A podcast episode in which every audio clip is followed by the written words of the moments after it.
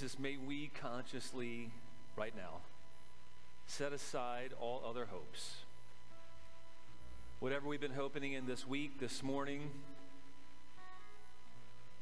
our plans, our desires, our things, our way, our health, what we think is right and good. Lord, I pray that we would set aside hope in any and all of those things. And God, I pray that you would enable us now to reaffirm our hope is in you and you alone. Jesus, that's the reason that we celebrate. We celebrate you this morning, that our hope is in you. Not that we want it to be, but it is in you. And our hope is secure, it is sure, it is a hope that is anchored in you. You are the immovable one. You are the unshakable one. You are the Almighty. You are the eternal one. So, God, we set our hope in you because of Jesus Christ. I pray that you'd help each and every one of us this morning to, to set our eyes on you, Jesus, the author and perfecter of our faith. In your name we pray. Amen. You may see. Well, you're already seated, so welcome. Thanks for being here with us today. We are grateful that you would gather together on this first Sunday of Advent. We are gathering together to celebrate Jesus, as we always do, and there's something special about this season as we look forward to just a, a few weeks from now celebrating the, the coming of Jesus because it changed everything for us. Now, often during the Advent season, we will do different series, but uh, as, as God would have it, we happen to be in the book of John, and it's all about Jesus. So we're staying right here in the book of John because what we need to see most as we think about Advent and the coming of Christ is what Christ came to do in Christ's kingdom. So turn your Bibles to John 11. Turn your Bibles to John 11. We'll be reading chapter, uh, verses 45 to 54 this morning. This is God's holy, inspired word for you and I today. Many of the Jews, therefore, who had come with Mary and had seen what he did, believed in him. But some of them went to the Pharisees and told them what Jesus had done. So the chief priests and the Pharisees gathered the council and said, What are we to do? For this man performs many signs. If we let him go on like this, everyone will believe in him. And the Romans will come and take away both our place and our nation.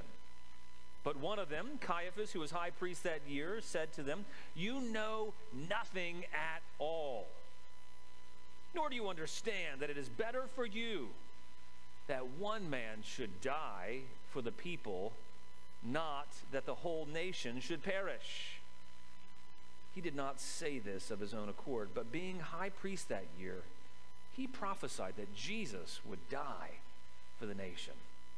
And not for the nation only, but also to gather into one the children of God who are scattered abroad. So from that day on, they made plans to put him to death.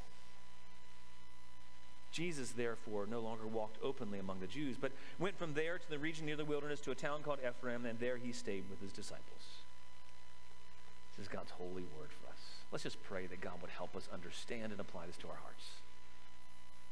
Father, we, we need your Holy Spirit.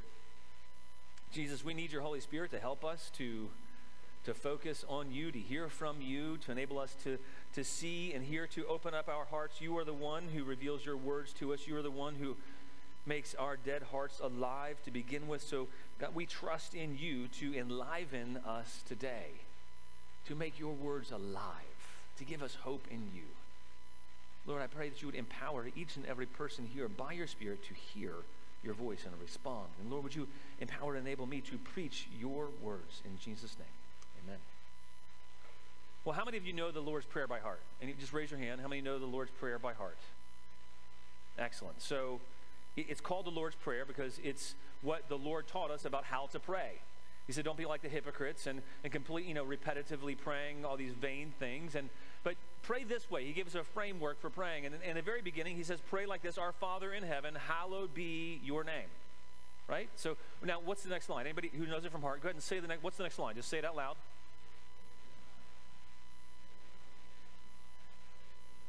Excellent. Good, good.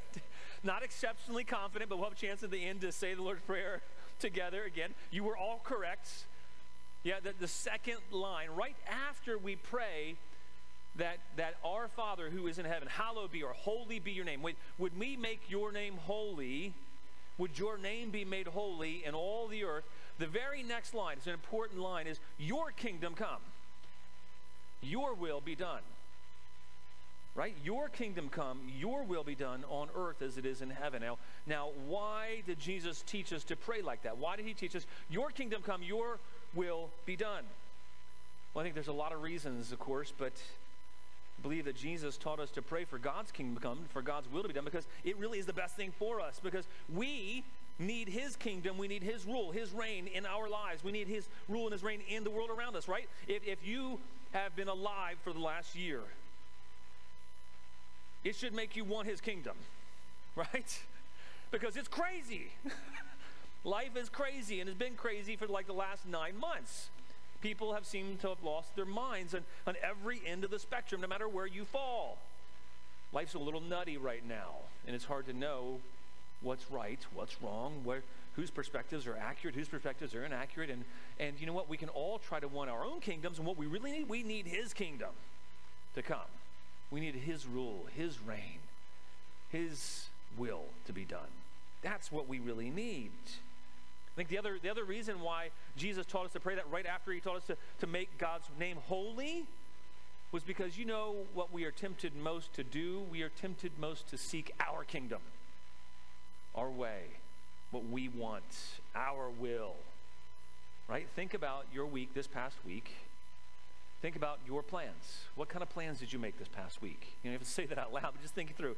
Okay, what plan, kind of plans? What, what were you seeking to do? You were, you were, you were all, they're all good things, right? You're trying to probably prepare for the holidays. You're maybe planning for invite. Do we invite family? Do we not invite family? What does that look like? And we're trying to just orchestrate things in our jobs and our future. And maybe you're thinking about money and finances right now. Maybe you're looking at the stock market. Maybe you're thinking about who's going to be president and all this other stuff here. And, and, and often what can happen is we can get so absorbed into our own plans and our own kingdom that we're not really thinking much about his kingdom and praying for his kingdom to come, his rule and reign to come in our lives, not just out there, right? Because often we can want God's kingdom to come out there to get people, right? You know, God, let your kingdom come, like set them straight.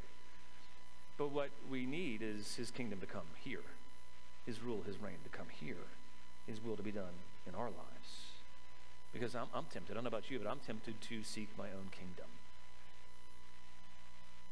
How are you? How are you tempted to live for your own kingdom? You ever tempted to want to protect your own place?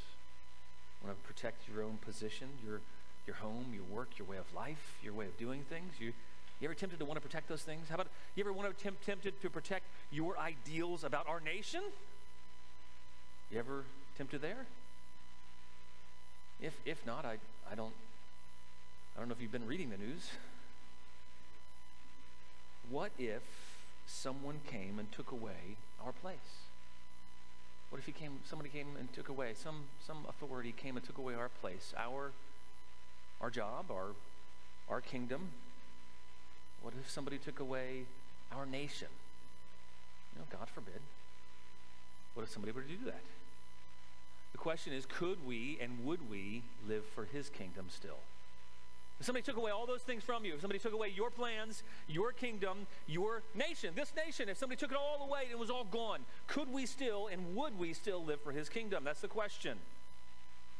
It's a very real question because it's, it's what they were confronted with back then, and it's still the same thing we're confronted with now, just maybe not in the same way.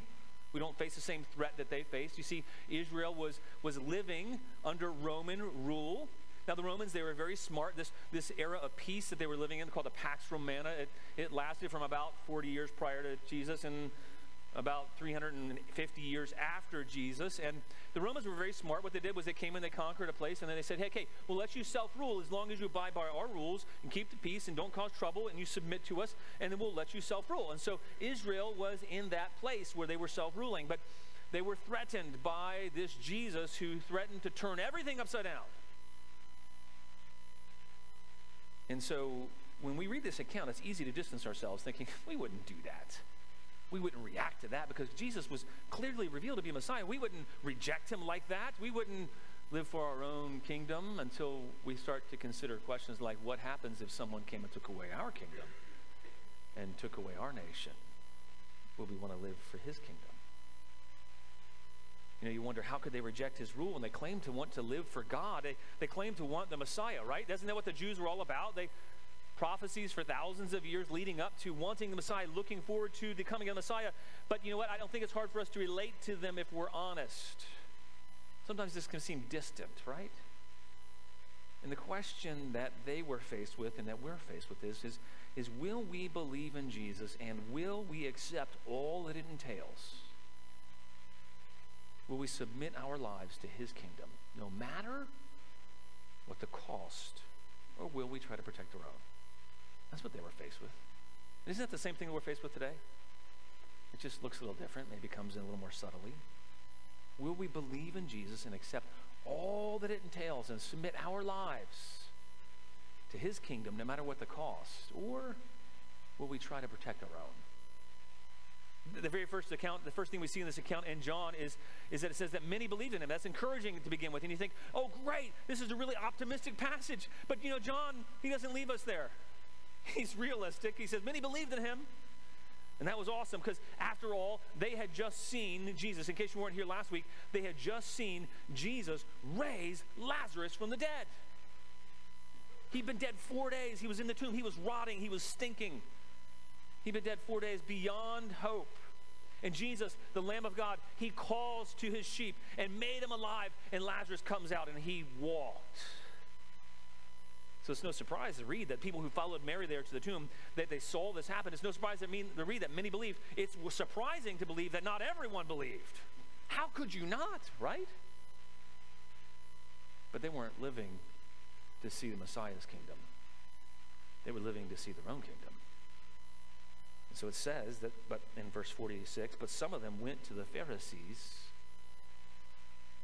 and told them what Jesus had done. And you think, what? Wait a minute. Remember, these are people who are following Mary to the tomb. These were Mary and Martha's friends. These were Mary and Martha and Lazarus' friends. These were people who wanted to see Lazarus well to begin with. They saw him die. Jesus made him alive. And then these were people who were upset about it? You know, what kind of what kind of people are these, right? They might they weren't really friends of Mary and Martha. They were seeking their own way.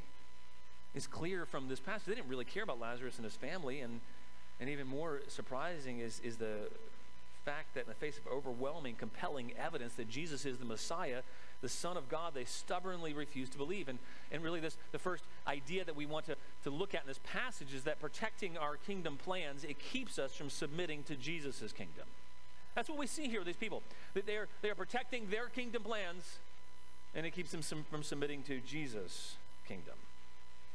Look at verse 47. It says, So the chief priests, they heard about this from the Pharisees, and they, they gathered this council, this, this Sanhedrin, this, this, this council, this ruling council that ruled over all of Israel, not just politically, but also spiritually, culturally, in every way. They governed Israel. This, they gathered together this council of 70 people. It's called the Sanhedrin. And they said, What are we to do this? Because this guy's performing all these signs. Now, what would you have done if you, by the way, if you if you saw Jesus do all kinds of signs. He's, he's already healed the sick, he's made the lame to walk, the blind to see, the deaf to hear. He's, he's made the paralytic get up and walk. This guy's never walked before. He's, he is, he's done what no one can do. He makes the dead alive. How would you respond if you saw all these things happen? And you might think, oh, I, I believe, right? Well, maybe you would.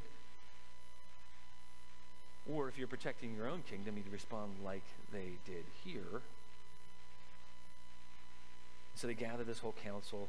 This council was supposed to guide Israel in, in living in a way that was pleasing to God? And how do we apply God's law to our lives? How do we live for God? How do we live in anticipation of the Messiah and his coming kingdom? And yet this Sanhedrin, they don't they don't do that at all.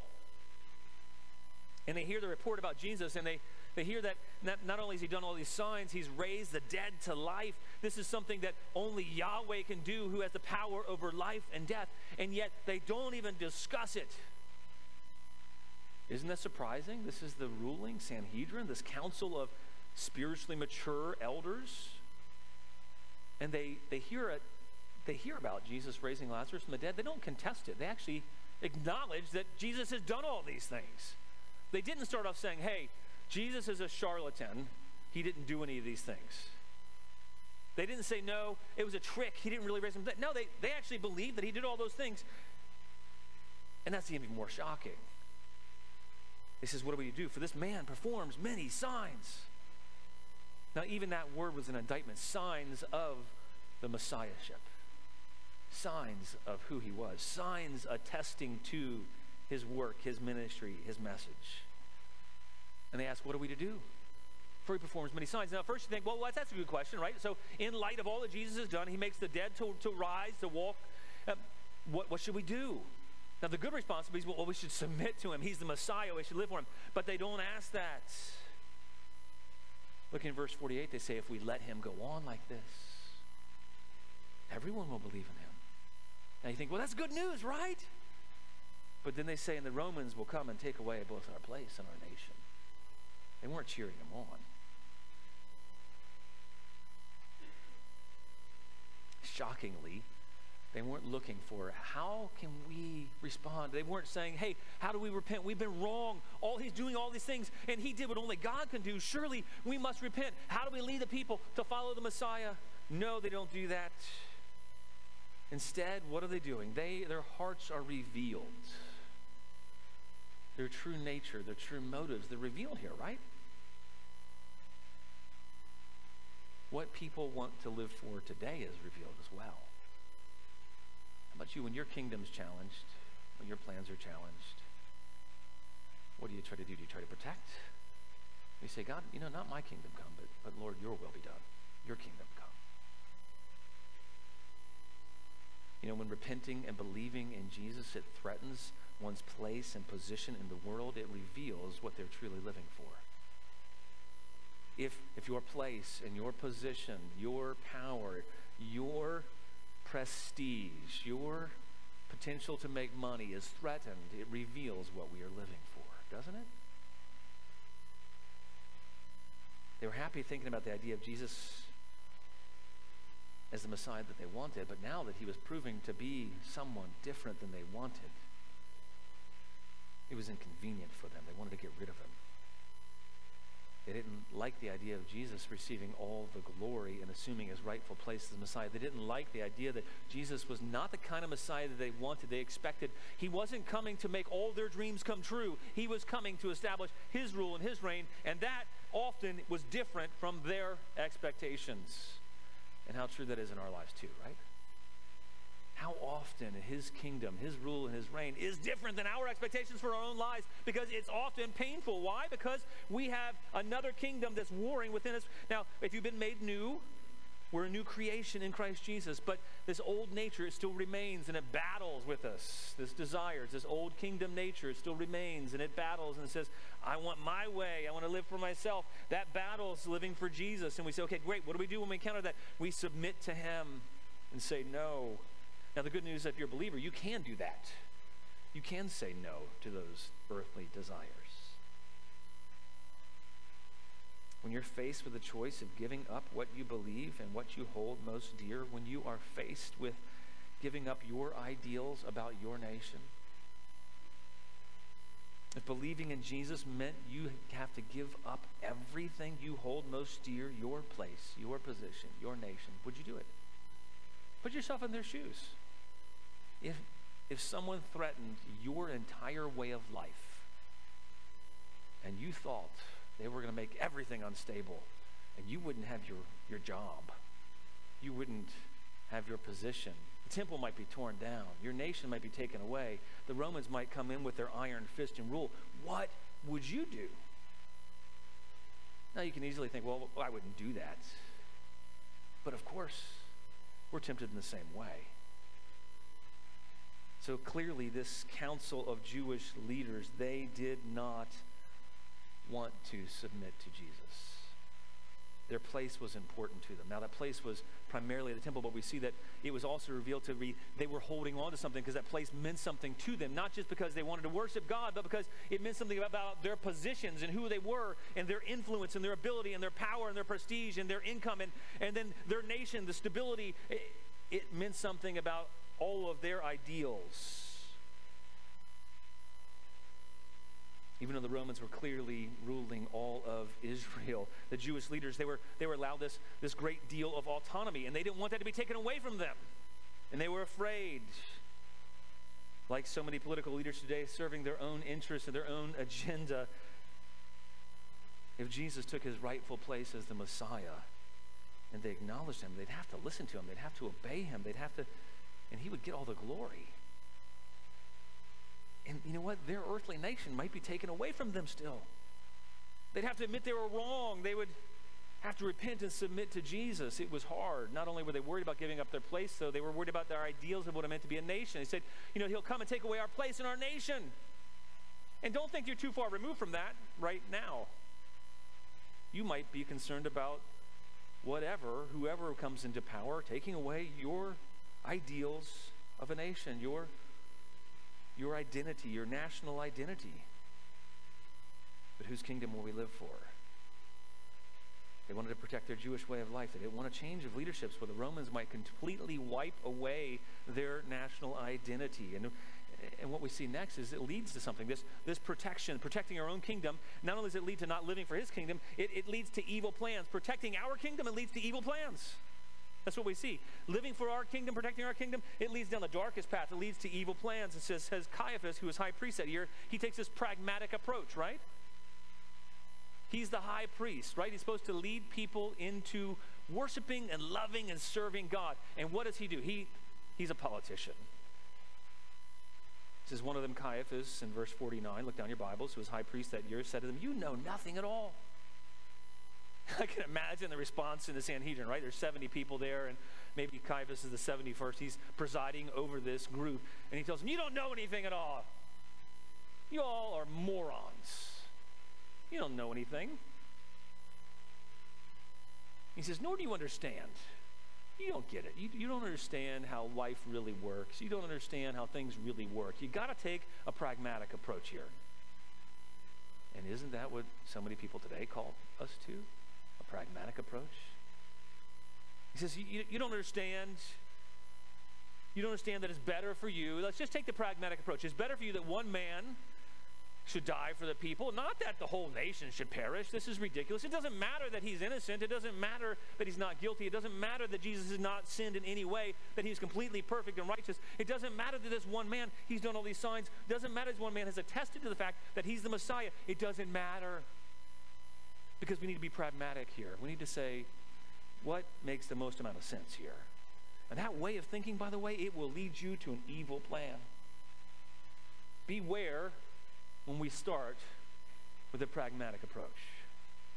Beware when you start thinking about situations and about life and about what you should do just from mere pragmatism. Start with thinking about his kingdom, and then he'll lead you in the way you should go. He says, You don't understand. You sh- you sh- it's better for you that one man should die for the people. You know, I can just think about this unfolding uh, like this great movie drama, and there's this, this innocent man. And he says, You know what? It's better the whole, this man die than that the nation shouldn't perish.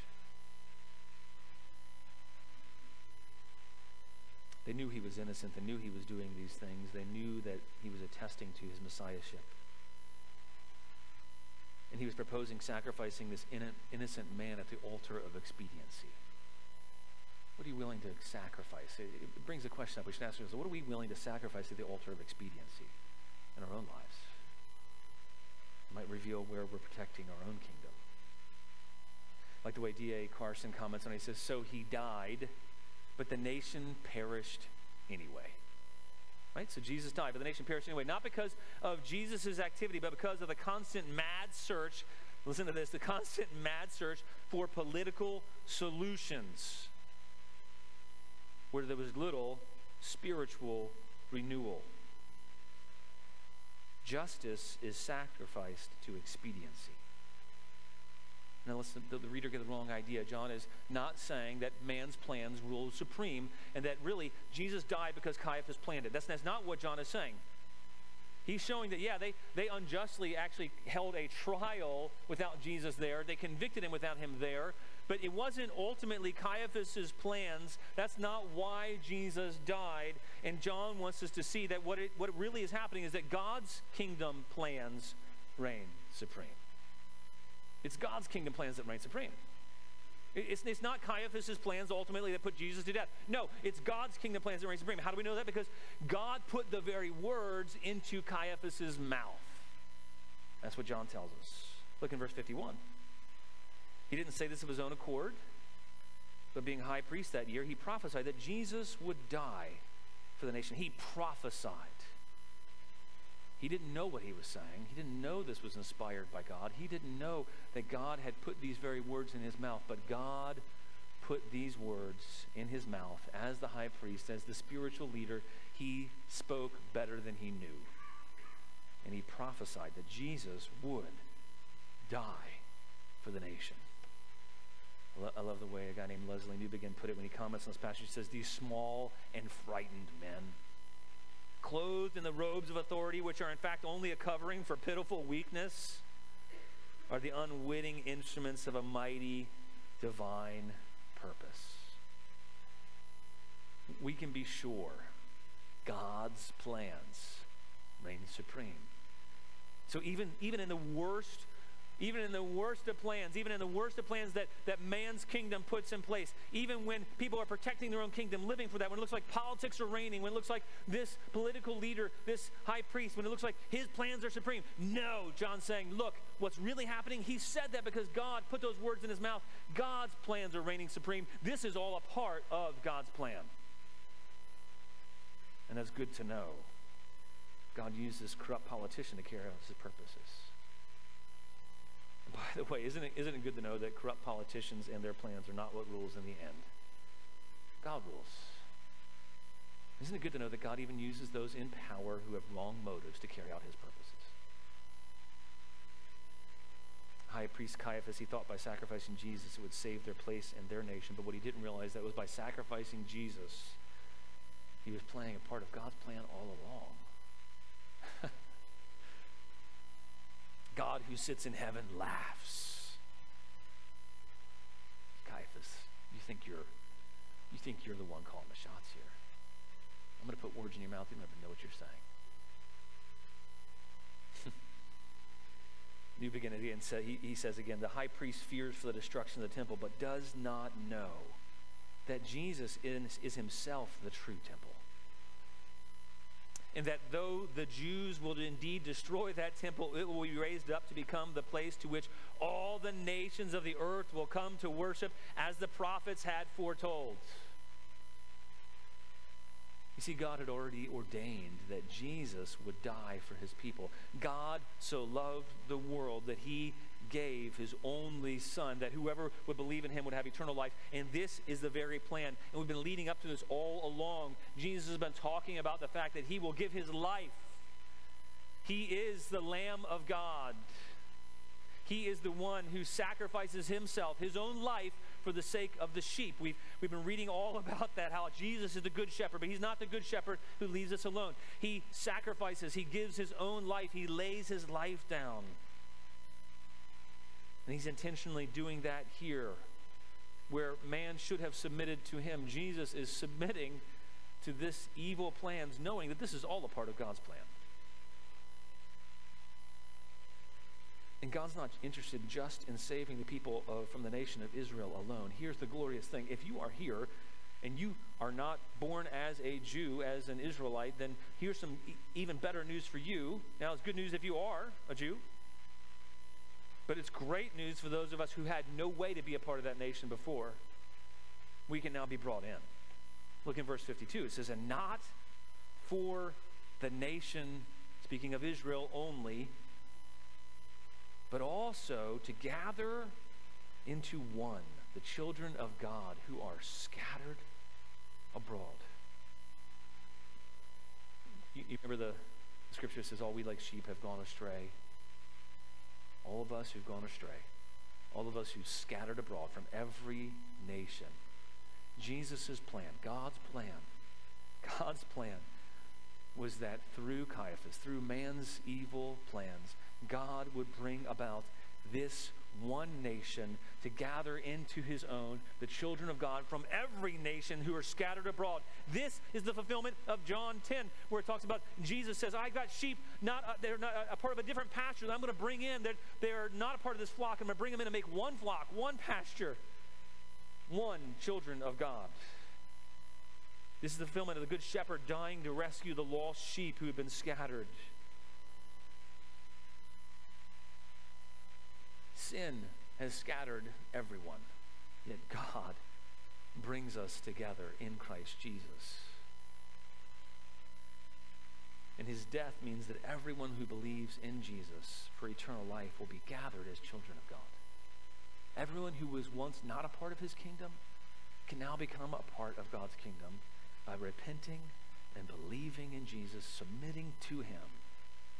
Jesus, I, have lived my own way. I, I, don't, I don't want to do that anymore. It's, that's led to death, to destruction. That's, that's how Adam went astray. Adam and Eve living their own ways, living for what they wanted, living for their kingdom. And, and now I, I want to confess that that's, that's not the way I want to live anymore. I want to live for you, God. But Lord, I, I can't even do that unless you make me alive. Would you forgive me of all my sins? Would you make me clean? And then would you make me alive like you made Lazarus alive. Would you enliven my spirit so I can respond to you? And then we can become a part of his children, being adopted into his household. The Caiaphas and the Sanhedrin, they didn't realize that. They didn't, they thought that their, their plans reigned supreme.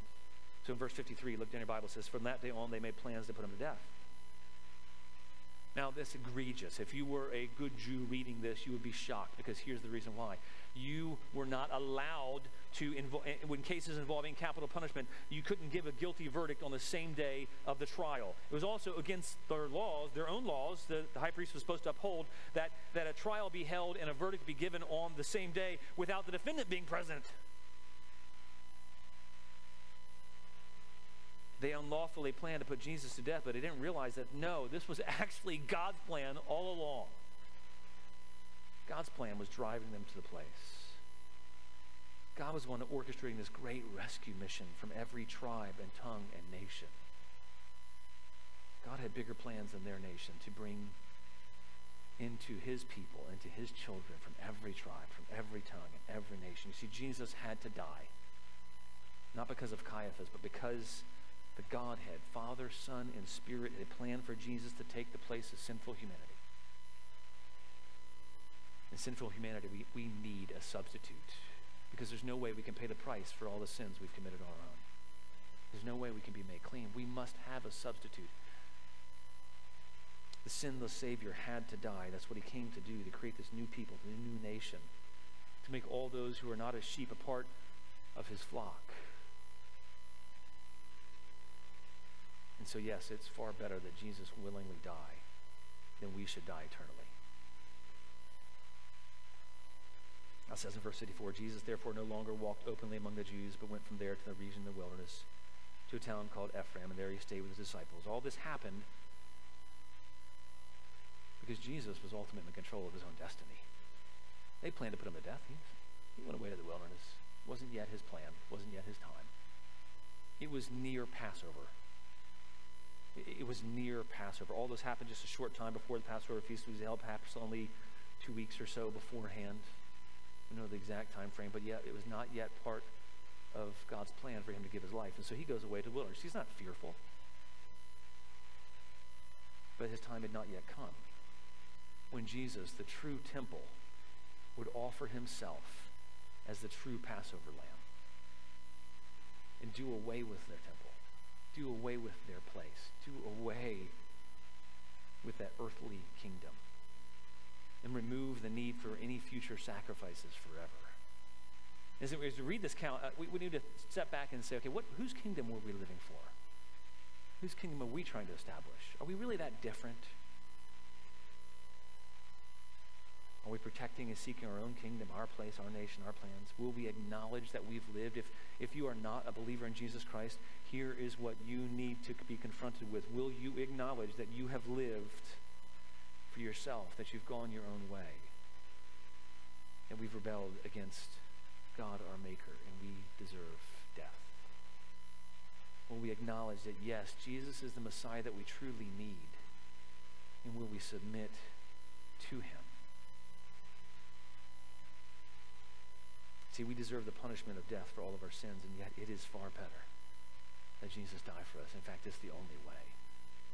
It's the only way we can be made clean from all of our sins and be reconciled to God and brought into his kingdom. And him giving us a new heart and new desires is the only way that we can begin to live for his kingdom. And here's the good news. If you're a believer in Jesus Christ, he's given you a new heart.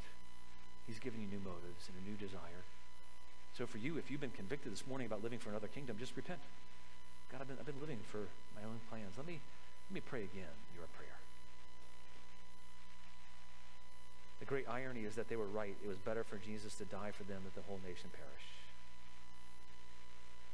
But by Jesus dying, it was the end of their place. By Jesus dying, people from every nation, every tribe, every tongue, every color of skin, every ethnicity, would be gathered into one as the children of God who are scattered abroad. In closing, I, I want to ask the band to go ahead and come up, but before we sing, as, as the band comes up, I want you to go ahead and put up the words. I want us to respond by praying the Lord's Prayer together. So if we can do that, just read the one of you. Maybe you know a different version. Let's just read the one on the screen together. In case you're wondering, I got this from the Bible, so they make that one up. Let's read the Lord's Prayer together. And as we do, let us ask Him in our hearts to rule and reign supreme. So let's read together. Our Father in heaven, hallowed be your name.